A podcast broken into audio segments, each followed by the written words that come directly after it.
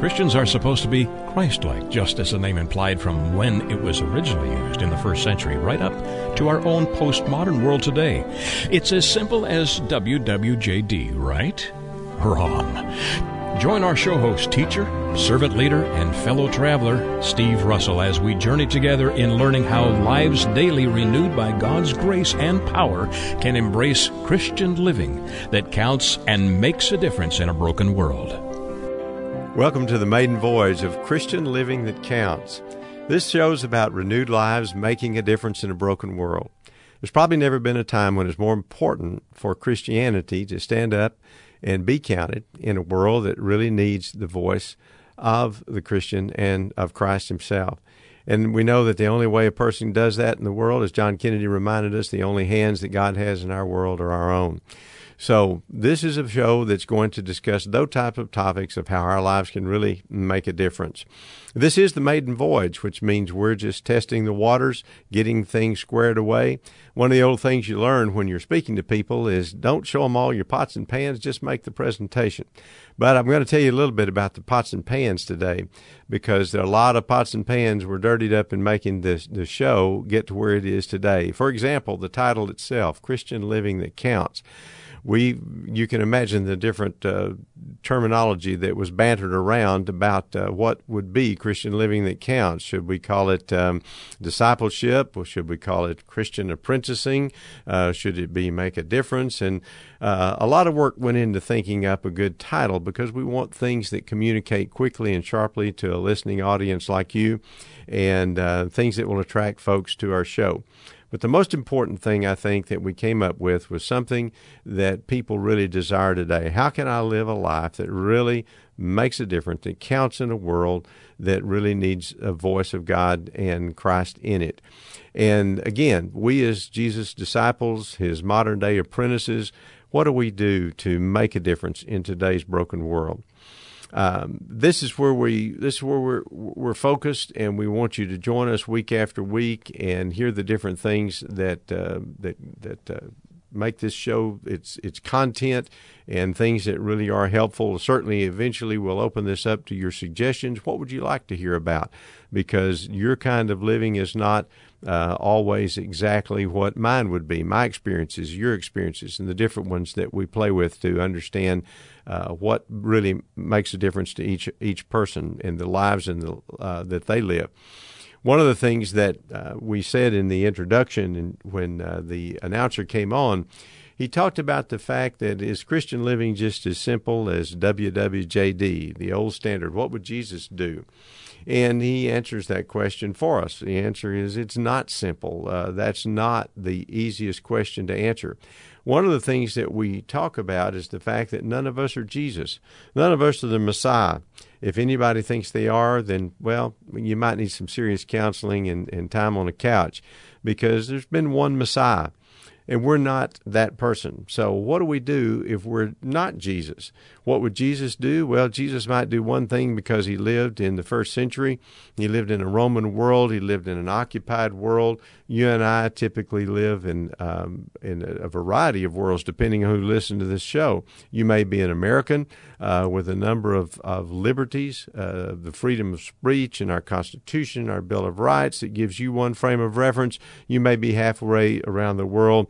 You're meeting in a suppressed situation where uh, you live in a country and Christianity is not openly accepted.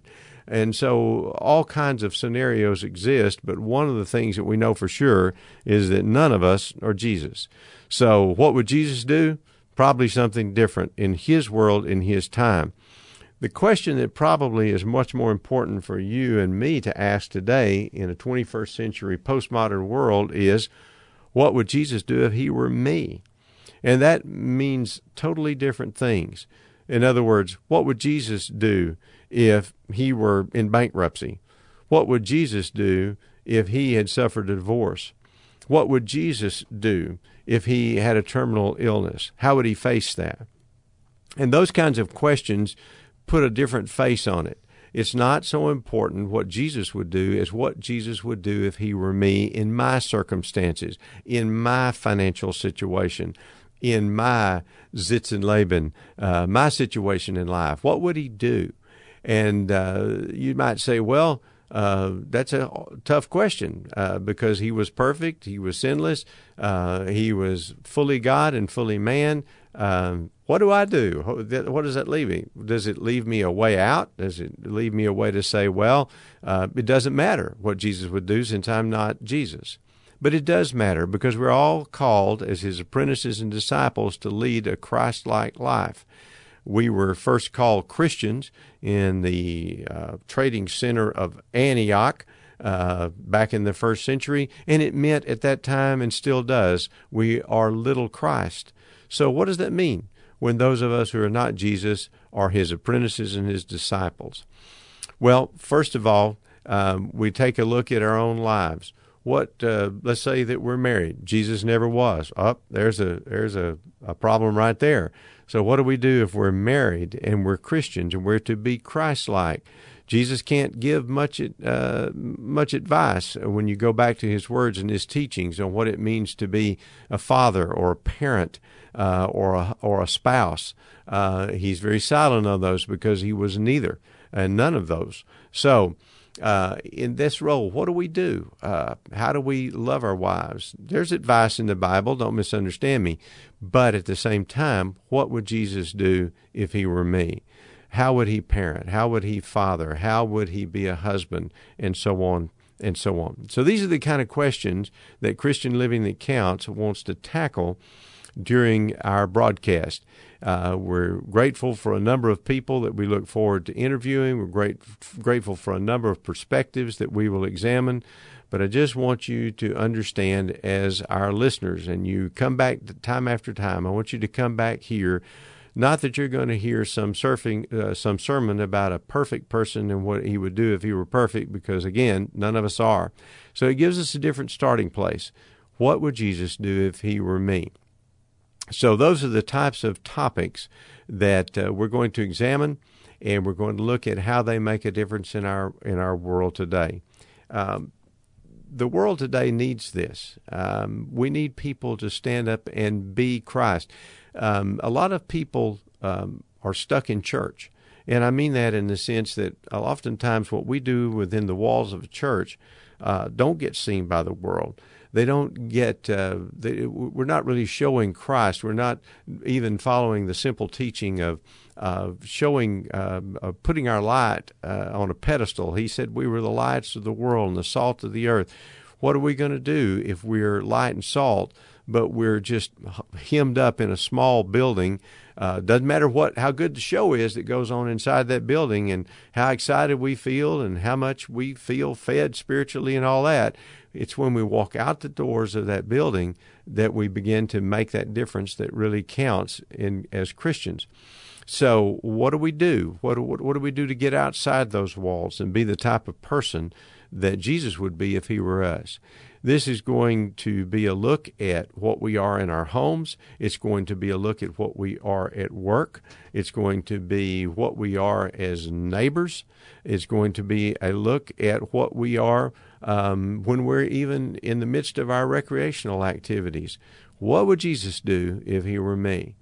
So remember that all these these things, these aspects, these different scenarios of life are going to come into play as we examine it. Um, of course, I've got my perspective and my background, a little bit about where I come from. I grew up in a small town in northeastern Texas, and uh, probably sound like that. You didn't have any trouble figuring that out. Uh, but I come from there and I'm back into a somewhat larger town in northeastern Texas, and this is where our broadcast originates. But in between all those uh, decades of, of living and moving around in different uh, educational opportunities and family opportunities and business opportunities that have moved me to a variety of places, I have my background and I realize its limitations. So we want to be certain to include other people from other backgrounds and opportunities that they have as well uh, to be the kind of life that makes a difference. So we're going to be looking in, into all these kinds of things. One of the things that I think we're going to look at that's very important is the idea of renewed lives. We have sort of a secondary title to the show, which is Renewed Lives Making a Difference in a Broken World. all of us uh, who are Christians can testify and uh, give a word of, of, of, confidence and support to the fact that our lives have been renewed. In fact, they're renewed daily. Uh, they're renewed through our study of what makes a Christian life uh, an increasingly um, one that reflects Christ and His teachings. It can be um, uh, also renewed through our prayer and meditation and other types of things. It's it's renewed through our communication and our dialogue with other Christians. So all of these things uh, contribute to that renewal. But we live renewed lives. We don't want to live lives that are operating under the depression and the oppression that sometimes uh, people seem to uh, go to, get up every day. And the old uh, laughable statement was uh, people who got up and said, "Good morning, Lord," and those who said, "Good Lord, it's morning." Um, and the difference is that uh, that connotes because of the the uh, the different attitudes. Some of us spring up out of bed, and some of us dread the day and stay there as long as possible, dreading getting up and and making uh, making our way into the world. I know that uh, I also have a, a membership in the Chronic Procrastinators Club, and I realized one day that part of the reluctance to get up and get busy in the world that I had and the opportunities I had in the world today was just the fact that I was putting myself in a position to procrastinate. The longer I stayed in bed, I put off having to get up and figure out what I needed to do for the day to make a difference. So, not only does it um, uh, lead us into some uh, questioning of our own lives, the purpose of life, but it can even just be a way to withdraw from life life and say, "Hey, I just don't think I want to play today. I think I'll stay home, bundle up, and hide." And as Christians, that's uh, that's not an option. We really need to get out there and be about making the business of making a difference and having a Christian life that really counts. That's what we're going to be talking in the show. Hope you'll stay with us. We'll return in a moment with host Steve Russell and Christian Living That Counts. I want to tell you about the special underwriting sponsor of Christian Living That Counts. This is show host Steve Russell to introduce you to the Priefert family of Mount Pleasant, Texas.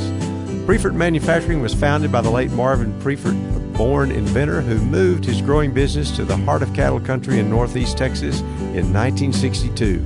Since then, Priefert Manufacturing has become the leader in the highest quality of farm, ranch, and rodeo equipment employing over 800 people and shipping their products worldwide.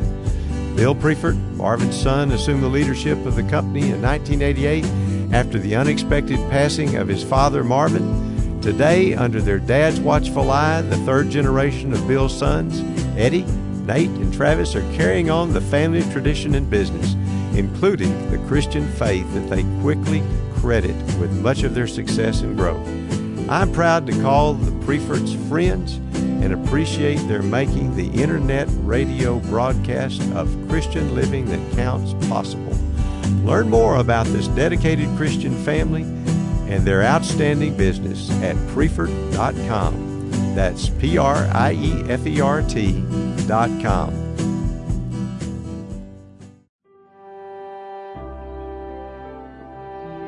Returning with more of Christian Living That Counts, your host, Steve Russell. Welcome back. This is Steve Russell. We were talking about uh, renewed lives and how we are renewed and how we take those renewed lives into the world and the opportunities that we have to be Christ like in that world. And in the subtitle I described to you previously, Renewed Lives Making a Difference in a Broken World, I mentioned the word broken in front of world, and that's uh, part of that title. And why, why, do we call the world broken? I don't think it takes too long to watch the evening news and figure that out. Uh, if it's not dominated by weather, if we just cleaned all the weather stories off the news and could watch the human stories, the human interest stories, we'd find out that we do, in fact, live in a broken world. All types of solutions are being sought. Uh, there are marches, there's protests, there's seminars, there are books written. But the fact is that we live in a world that's less than what it could be. A lot of that is driven uh, by the brokenness of families and homes and even nations. Um, it starts uh, with us as individuals, and we find that our lives are often uh, broken by different things, and it expands over into the damage that might be done to uh, the family at large, and then we carry that brokenness outward into the world ourselves. How do we become renewed people so that we make a positive difference and contribution in that broken world. So we'll be looking at a number of those things, but brokenness itself is uh, when it's applied to the world, we realize that we've got a large problem. We also realize that, as the old starfish story told us, we can't make a difference sometime in a huge way. It dawned on me many, many years ago that all I could do was make a difference in my part of the world if my little part of the world and my little difference made a huge difference throughout the world, well, that'd be great. But I wouldn't have a whole lot to do with that. That would be some force bigger than me. But what I could do was make a contribution to the world where I was and to its brokenness and help heal. And this has a number, opens up a number of avenues and opportunities for people living renewed lives. This broken world that we have and that we and that we deal with is um, again has many sources. I mentioned the family as one. Uh, the family is a place where where brokenness occurs, uh, and it often is is carried on. We learn that children who are not parented, and I, and I didn't say not parented well, just literally not parented. Uh, many of the our parents today are, are, are biological uh, mothers and fathers, but they're not really parents. They're not really making that effort that it takes to train up children in a way that they should go and to learn the things that they need to do uh, and to learn the disciplines that are required to live in a productive way in a society. So oftentimes that's that's part of the brokenness, and sometimes uh, we we operate out of that that what do we do? What's in it for me? I hate to use greed, that's too simplistic, but often people don't make a contribution. They really don't go out into the world to make a difference if there's not some bottom line benefit to them. Uh, and that's very unfortunate because we have to look at the world as something that needs our contribution. It needs what we have to offer.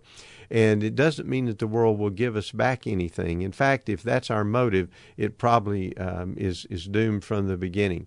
We need to simply figure out how to make a contribution uh, to this world that needs very badly. It needs love, it needs care, it needs compassion, it needs forgiveness.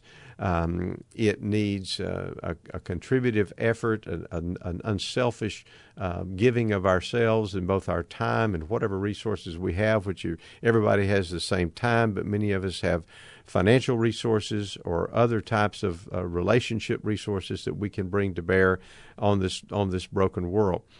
But again, it's important that we take our efforts outward. Uh, in the future of this show, we're going to be interviewing people who go out and and uh, serve as scoutmasters, and it doesn't matter whether it's Girl Scouts or Boy Scouts, but it's a noble effort for people to go out and give their time. Um, for something like that, where they're giving themselves to other people's children, not just their own, certainly enhances the lives of their own, but also makes a difference in the lives of others. Uh, we'll be looking at those kinds of folks when I was growing up, there was a song uh, called 1432 Franklin Pike Circle Hero. And in the story, the gist of this little song was about this man who came in from work and he's dead tired. Uh, he, he he got up early. He put in a hard day, and he and he comes in and all of a sudden, as soon as he hits the door of his own home, certain demands are being made on him. He's got to walk the dog. Uh, he's got to play with the kids, and and so on. He doesn't really want to do this. Uh, the lyrics of the song, you can Google it and find it, uh, and even listen to it, and uh, you'll learn that he he doesn't want to do all these things. He really just wants to put his feet up and be left alone. But sure enough, in a few minutes, he's out there, uh, the song says, with a wagon load of kids going for snow cones. Um, he's just this guy that, that goes out and puts himself in his neighborhood, and uh, even the, the, the kids around the neighborhood know that they can come over and he'll he'll spend some time with them, load up the car, take them for snow cones or some other type of refreshment. He's the kind of guy that's always driving a, a carload of kids to the ball game. Uh, he's coaching their little league or their soccer those are the kind of places where Christ needs to be in the world today. Um, again, as I said in the earlier segment, not so much inside the four walls. That's where we get the renewal. What counts is when we get outside that those four walls and we're able to be what Christ would be if He were us in a world around us. And so we're going to be interviewing a number of those those types of people. Teachers. I come from a long line of, of teachers. My parents put 79 years between the two of them in the public schools of Texas, and I was I am a teacher myself. I was married to a teacher, um, and my son uh, is a teacher. And I like to believe, whether or not we're actually in a public school with a classroom assignment, that many of us have the opportunity to be teachers. Sometimes it's in Sunday school. Sometimes it's in the class offered in the community. Uh, college or the community education program. But teaching is a great way to share our uh, Christ likeness with other people. Jesus, uh, when he came, it, it often uh, amused me that God could have sent his son to the world to be a lawyer, but he didn't choose law. He could have uh, sent his son into the world to be a political leader, um, but he didn't choose that model. Instead, he chose uh, the title most associated with Jesus, which is rabbi, teacher. And so, teaching any skill that we have is sharing a part of our lives with other people, and it's a tremendous way to make a difference in uh, a broken world. So all these people are going to come on and, and, and be interviewed. There's also going to be a number of aspects of our lives uh, that other people will share. Uh, for example, how we handle our money. I, you know, I was just glancing, and the word money is used over 28 times in the New Testament. The word rich is used over 55 times in the New Testament. So, how we handle the resource of our finances, whether we're entrusted with uh, great resources or small resources, um, there's a responsibility there. Uh, C.S. Lewis said that uh, Christian giving really doesn't start until someone gives, until it changes their lifestyle. So we want people to come in here and I'll interview them about how they see the financial resources that they've been trusted with and how they might use those to show their Christ likeness to the Word as well, um, to the world. And so we've got a uh, we, we've got a rich opportunity to share with one another these different ways and places and opportunities um, to to show uh, Christ to our world. Um, so, other than financial financial resources and other resources that we have, like our time, we want to talk about uh, how to keep our families uh, together as well. Um, I I think there are sometimes people go through things and they think that they've gone through or their family has gone through a, set, a certain set of circumstances, and it means that they're no longer effective. Uh, they're sort of damaged goods. Um, they're they're like the character of Hester Prynne in in the uh, Nathaniel Hawthorne's Scarlet Letter. They have to wear some scarlet letter on their shirt or their blouse, and it tells the world, "Yeah, I'm damaged goods. I really can't count." But if anything Christ uses in the world today, it's damaged goods because in some ways we all are. Uh, we may be going through the experience of a bankruptcy. Uh, what do I do? What would Jesus do if he suffered through bankruptcy? Uh, how does that? What what do I do? Am I forever damaged because um, I, I got overextended financially and I had to declare bankruptcy? Is there something I can still God uh, still do for God? Can God still use me? And the answer is a resounding yes. Um, people that have been divorced. I myself have been divorced um, after a long uh, uh and and uh, 37 year marriage that um, that uh, we, we, thought would last forever, and no one who knew us thought would end, and it did. Um, can God still use a person who's been divorced? The answer again is a resounding yes. Uh, he can. Uh, what if I am um, I have some physical ailment or impairment or or some physical challenge? Uh, can God use me, or am I damaged goods? God can use you. A resounding yes uh, from the throne room of God and from the church that says, yes, God can use you. The only people God has to use in the world are broken people uh, that are being renewed by His Spirit. And uh, those are the kinds of things that we want to look at. And we'll be interviewing a number of people who have had to suffer through some time. Stay with us for more Christian Living That Counts. Back in a moment with host Steve Russell.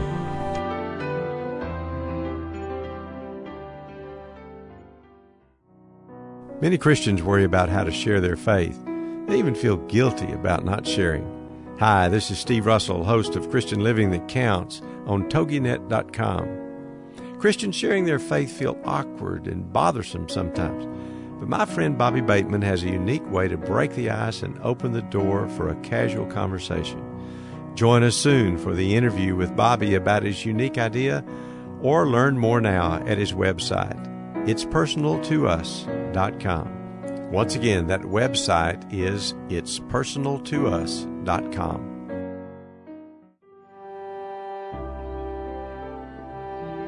Returning with more of Christian Living That Counts, your host, Steve Russell. Welcome back.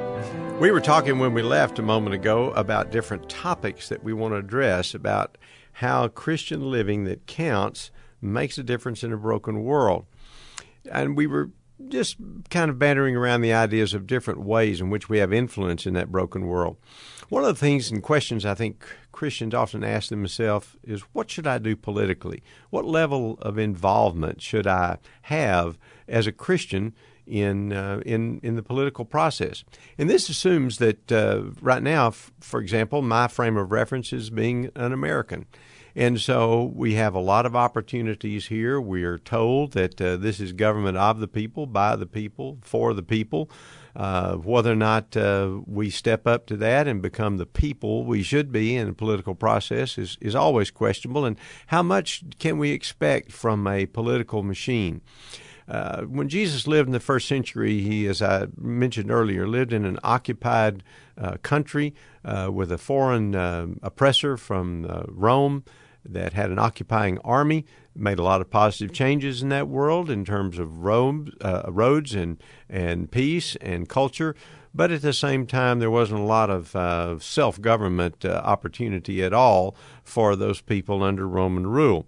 But today, in America, in many other democracies, uh, democratic republics throughout the world, where there is political involvement on behalf of the citizenry, that raises a question how much can I expect the political scene to change because I literally throw myself into it one way or another? And that ranges anywhere from being a common um, voter all the way up to holding uh, and trying to seek public office. Uh, what what should I do? What can I expect about my world? I think those are important questions because many people feel that their Christian faith propels them into involvement. Unfortunately, uh, it's often um, the fact that we involve ourselves terribly. Uh, our candidate may or may not win. Our issue may or may not carry the day. Uh, and in the end, we spent, spent a lot of time and resources on something that either didn't matter or mattered for only a very short time. Uh, it seems, too, that it's very hard for the people who are involved in government to remain di- constantly diligent and and we know that our human nature tends toward uh, let's just say not the the most um, open and and progressive and helpful uh, ways toward our um, our succeeding as a society, uh, we tend back toward greed. We tend back toward selfishness. We tend back to, uh, toward those things, and, and, so there's a constant vigilance almost required.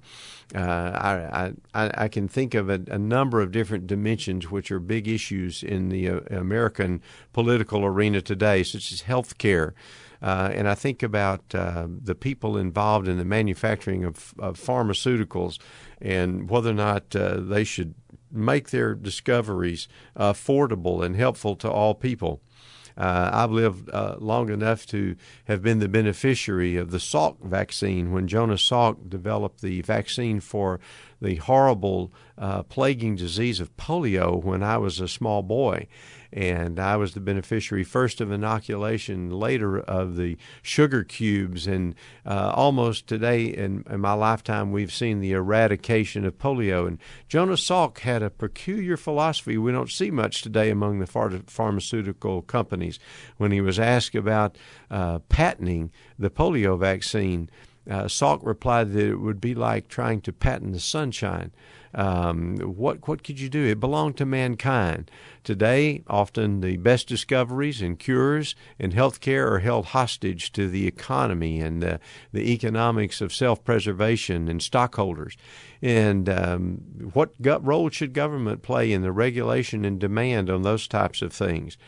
Another big issue among uh, Christians is the church itself. What church is right? we see tendencies and trends toward mega churches, and uh, these churches often uh, uh, promote entertainment. People go in the, the thousands to see the best speakers and the best musicians, and uh, to see almost if you if you pan the camera over a, a modern mega church or over a modern rock concert, and you just pan the audience, could you even tell the difference? Um, and that begs the question: Can you tell the difference in them when they get outside of those arenas? Um, and and the performance mentality that comes along. Is church a big show, or is it more about intimacy and and uh, a safe place, as Larry Crabb's book describes the church? Is it a community where people can share? Uh, or is it a combination of some of those things? So, even right down to the essential church that Jesus gave birth to during his time in his foundation of laying um, uh, uh, something for us to follow and a place to gather and a people to be. Um, what what what's at stake there, and, and what answers and questions do we need to be seeking and asking when it comes to the church itself? I mentioned earlier families um, and empowering those families and children. Uh, what does it mean to be a Christian parent? Those things are important. I mentioned financial principles earlier, um, and those things. What should a Christian do with his or her or our family's money? Um, I mentioned the damaged situations of things like divorce and, and, bankruptcy and other things. All those topics that we want to take a look at. Um, I really want to explore those because some people have a, a very difficult time emerging uh, victorious and renewed in the midst of some of those. Um, circumstances that have been setbacks in their lives. What can they do to move forward? Another thing that uh, is important, and this is not going to be a, a show when we think of, uh, of Christian living that counts. Uh, we're not going to become a Bible study hour, but we may take a look at some long held but maybe slightly uh, tainted concepts about the Bible, and we may want to rethink those. Uh, when I was doing my biblical studies in graduate school, one of my professors said to us, I want you to write your Here I Stand, but barely paper. And that was the, this is what I believe, but I realize that what I believe may change as I develop my educational opportunities and so forth. The Here I Stand, of course, came from the famous uh, lines of Martin Luther uh, before the Diet at Worms when Luther was called to um, to declare himself, uh, and um, he um, he said, "Here I stand. Um, here I can do no other. Uh, God help me." And many of us are are stuck in a, in a, in concepts that maybe um, have not be re, have not been rethought in in a long, long time. And so some of the biblical concepts um, may need to be re-examined. There may be a fresh word from God's word that hasn't um, we haven't looked at, um, and we really need to do so to move our lives uh, forward.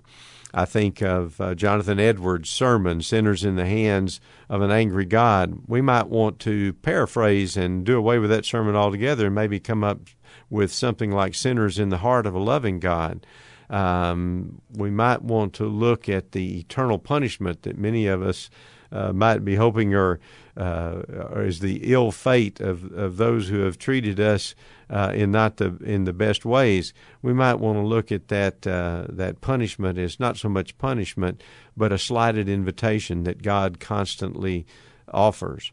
Um, all those things make up a different look at biblical concepts that it may be high time we take we take a look at.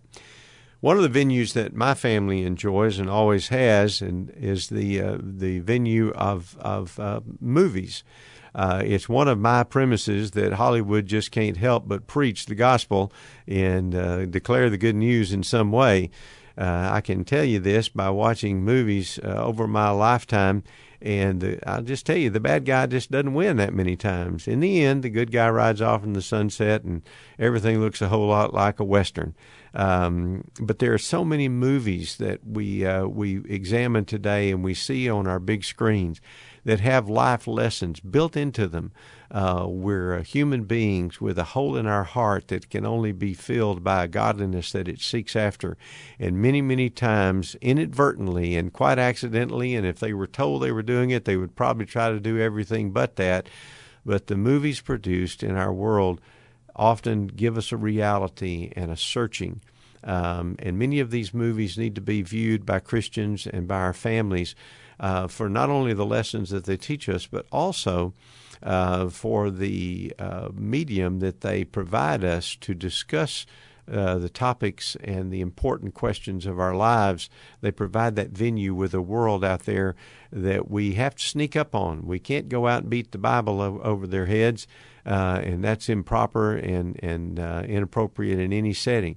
But sometimes, what uh, a popular movie can open up as a discussion forum is going to be an important tool for us to use as Christians, um, putting our lives into the world in such a way uh, that um, they our lives count and that they certainly make a difference.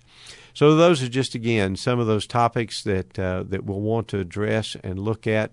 Um, and um, again, I would I would say that we certainly want you to weigh in on on some of these uh, so that we may hear from you and hear the real needs um, and and the different perspectives. Uh, all of us have different life experiences, and we want those to contribute to the show to make this a well-rounded opportunity for people to really sincerely um, have a chance to uh, grow and and uh, make that difference that we're seeking. So uh, we're we're excited about this. This is our maiden voyage. I welcome you to this show as our our our joy uh, our joyful journey together. Um, I, I promise you, I will search with you. I will travel with you. And uh, this is certainly not a show where I'm going to dish out the answers because, to be honest, I've got a lot more of those questions that need to be answered for me than I do those answers that I'm absolutely sure of. So I invite you on this journey, on this travel alongside me, and I promise um, one thing is we'll we'll journey together and we'll look for ways to make a difference that counts in our broken world. We're going to come back to the final segment in just a minute. Stay with us. We'll return in a moment for our final segment of Christian Living That Counts. Hey, friends, this is Steve Russell, host of Christian Living That Counts. I want to introduce you to my friend David Taylor. He's celebrating his 35th anniversary as a financial advisor. David is a CPA and has recently written a book to answer the need of so many ladies who came to his office after the passing of their husbands. Often they knew nothing of their financial details or status. David's book is called The Comprehensive Widow's Survival Guide. Be listening for my interview with David soon and learn how you can get your copy of The Comprehensive Widow's Survival Guide.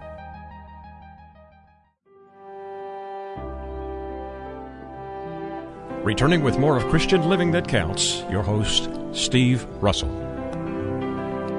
We're back. Glad you joined us for this maiden voyage of Christian Living That Counts. These are renewed lives making a difference in a broken world. Since we're in the last segment, I want to recap just a little bit and, and amplify a few points that were made earlier. Uh, first of all, this this is our maiden voyage, and I want to welcome you to it. I want to uh, ask you to join us uh, from week to week as we discuss the different topics that will talk about how to make our lives count as Christians, as Christ apprentices and disciples in a postmodern world here in the 21st century. Uh, I've lived long enough to realize that things change, times change, environments change, societies change. And so we want to talk about what counts today. And so we're excited about that. And again, want to bring you back in from week to week and hope you'll join us and, um, and interact with us and uh, contact us, let us hear from you, and so on. First of all, uh, just a couple of things I want to add to the augmentation of this is uh, some people we'd like to interview and give you an idea of what's ahead there are some uh, local people that I've encountered in my lifetime. I've I've I've lived a life that is enriched by other people. it just seems like in the years that I've spent on, on my journey, uh, when I was in high school, uh, and I should say the entire uh, grade school, middle school, and, and high school levels that I went through, it seemed like that I had some tremendously important people you know, uh, Hillary Clinton wrote a book, and I don't think it was really original with her title, or she didn't originate the title. It's an it's an old African uh, society complex uh, concept that says it takes a village to raise a child. And I grew up in a in a town of only eighteen hundred people, but one of the things I want to do, uh, some 50 years after that experience uh, of growing up in, in, in that small town is go back to some of those people who are still surviving that I know were part of the village that raised me. I, I had a, a, a man in my life who was uh, my scoutmaster, uh, my Sunday school teacher, my dentist, uh, and that that man contributed so much in all those different roles to me, teaching me to swim uh, as as a scoutmaster, and uh, giving me some principles um, of biblical understanding from from his life and from from his knowledge uh, when I was a young man. I had another man that uh, there's still uh, that man, by the way, is is deceased, and I, I, can't thank him, but may I may have to do a segment where I just honor his memory because of all the lives that uh, that he contributed to in the small town of 1,800 people that I grew up in. Then I think of another teacher I had in school who uh, is today responsible for the fact that I can still get out on the jogging track and, and go three miles. I'd love to, to bring that man who's who's got to be in his 70s now uh, and just sit him outside a racquetball court because that man blew a whistle and put me on wind sprints, and today I still enjoy the health I do and the vigor that I enjoy because of the whistle he blew. And he said, one foot against the wall. And he put us through the regimen of wind sprints. And uh, recently I had the opportunity to witness some timing of wind sprints some, some, for some young middle school guys. It was all I could do not to ask the coach, can I get out there and run with them? Because I think I still can because that made, man made a tremendous contribution to to my life in that small community and was a part of that village that raised me up. Um, I had another teacher who taught me to think. Uh, and that was something, you know, that, that some people, it doesn't matter how old you are, you're young when you're young at heart and young in mind. When you realize that, that here you stand, but barely, um, that there are things to learn, things to know, and, and changes to make in the perspectives that you have. And this teacher began with me in the sixth grade, driving home, teaching me to think. And I'm so grateful for him. I had a high school principal um, who, who looked over me with uh, the uh, that watchful eye, and and sometimes they some people observers might have said, "Man, he was awfully stern." Yes, he was, but through his sternness and through uh, through the advice he gave me, um, I, I just gained so much. Um, and uh, I just am so appreciative for the lives of that small town, and there are people like that that uh, that I want to interview and uh, and spend some time with, and um, let you hear hear the story that they have to tell. And that that was just in my in my young life. It seemed like uh, when I went through college and later through my years at seminary, the timing was just right. I, I learned in my seminary studies, and I, I was uh, even though today I'm not actively in a vocational um, Christian ministry in a church. I learned that uh, so much from these from these men, and one particular lady uh, at seminary who who taught me about the study of hymnody and learning that to every song there was a background and a setting and a biographer uh, their biography, liter- literally, of, of, of the people who wrote these songs and the circumstances in which they were written, and I could research those. But those men, um, I, I learned in my seminary studies, it wasn't so so important what the course was called as to be able to be close to the men who were teaching it. And I remember several of those men that I'm sure I will recount to you uh, over the, our time together. Um, one of them I remember particularly was dying. Uh, he had um, become a victim of cancer, uh, and his life was gradually taken away from him. And I learned that men and women who are approaching their final days, they start really doing what we down here in East Texas call shelling corn or making hay. They were saying the important things of life that needed to be heard because it was the last opportunity they would have to do so. And um, I'll share those those stories with you as well. But it just seemed that I came through my seminary at a time when the most important people were there. And even in church, I've I've had the experience of, a number of Christian leaders in my church experiences um, who led in such a special way that they contributed to my life and gave me tools to apply later. There's some local people right now as a part of my life. I think of Bobby Bateman and uh, his development of uh, its personal ministries. And I'm going to share more about that and interview Bobby and let him share with you about some things he's learned about sharing the gospel. And on the opposite uh, spectrum of that is one of the Prieferts, who you're going to learn more about the Priefert family, the sponsors of this show, through me. And uh, today, a man who's about to ce- uh, celebrate in June his 95th birthday, the number one salesman, in fact, the only salesman for Priefert Industries in the early years, Corbin Priefert. And we'll get to interview him, uh, this uh, man, again, in, in his ninth decade and I look forward to him sharing with you about how he shares the gospel. My friend David Taylor is going to come on uh, to the show, and David's going to get to share with you his years of being a CPA and a uh, stockbroker and a financial planner for people. And he's got a great book that I want to share with you, especially those of you who are widowed, called The Comprehensive Widow Survivor's Guide. And these are people in my life right now and um, and that are right here locally that I know that I want to share ideas with you. And then I want to reach out to some people I hope will join us by telephone interview. People like Howard Snyder, who um, was one of the men who wrote a, a life shaping book for me called The Problem of Wineskins. I knew I had these thoughts about what, what church should be.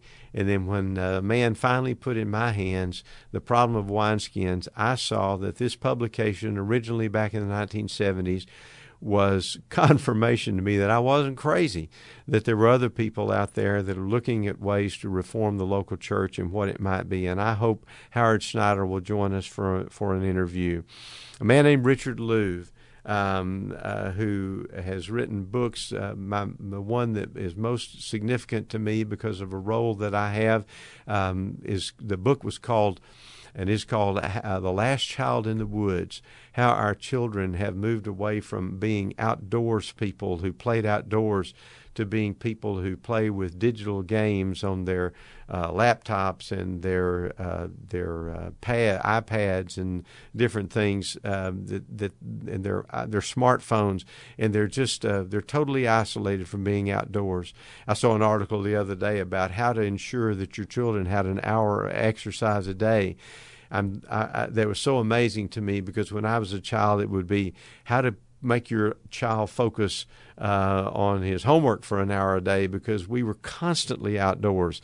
It would be how to bring your eight hour to 10 to 12 hours a day child uh, in for studies and other things because we were constantly in the outdoors and learning things. And uh, we have what Richard Louv calls among our children today a nature deficit disorder we always talk about attention deficit disorder, but a lot of that stems from a natural and nature deficit disorder. And I hope men like Richard Louv can be can join me on calls like uh, like this, and we can broadcast to you their comments on such important uh, important things. So we've got a, we got a lot of work to do in this show ahead, and I'm looking forward to um, uh, to bringing all these topics uh, together and um, bringing people together. People like Larry Crabb, uh, who wrote that book, "The Safest Place on Earth." Where he talks about what what the church can be, not a place of condemnation and a place of uh, criticism, and, and and a place where people are afraid to go because they might be found out. Rather, instead, it is a place where people go where they can share their stories and know that they will be supported in prayer and love and forgiveness and safety. All these kinds of things lie ahead of us. So once again, let me just tell you how excited I am to be on this maiden voyage with you. If you tuned in or you get to hear this podcast, I would just simply say welcome today uh, in this um, time of taping in, in the month of May of uh, 2015. And I look forward to your being a part of our broadcast, both live and in the podcast mode, uh, for many shows to come. And uh, please join us and we look forward to having you on board with Christian Living That Counts, renewed lives, making a difference in a broken world. See you again soon. Steve Russell returns next week at the same time, discussing how renewed lives can make a difference in a broken world. Join us again for Christian Living That Counts.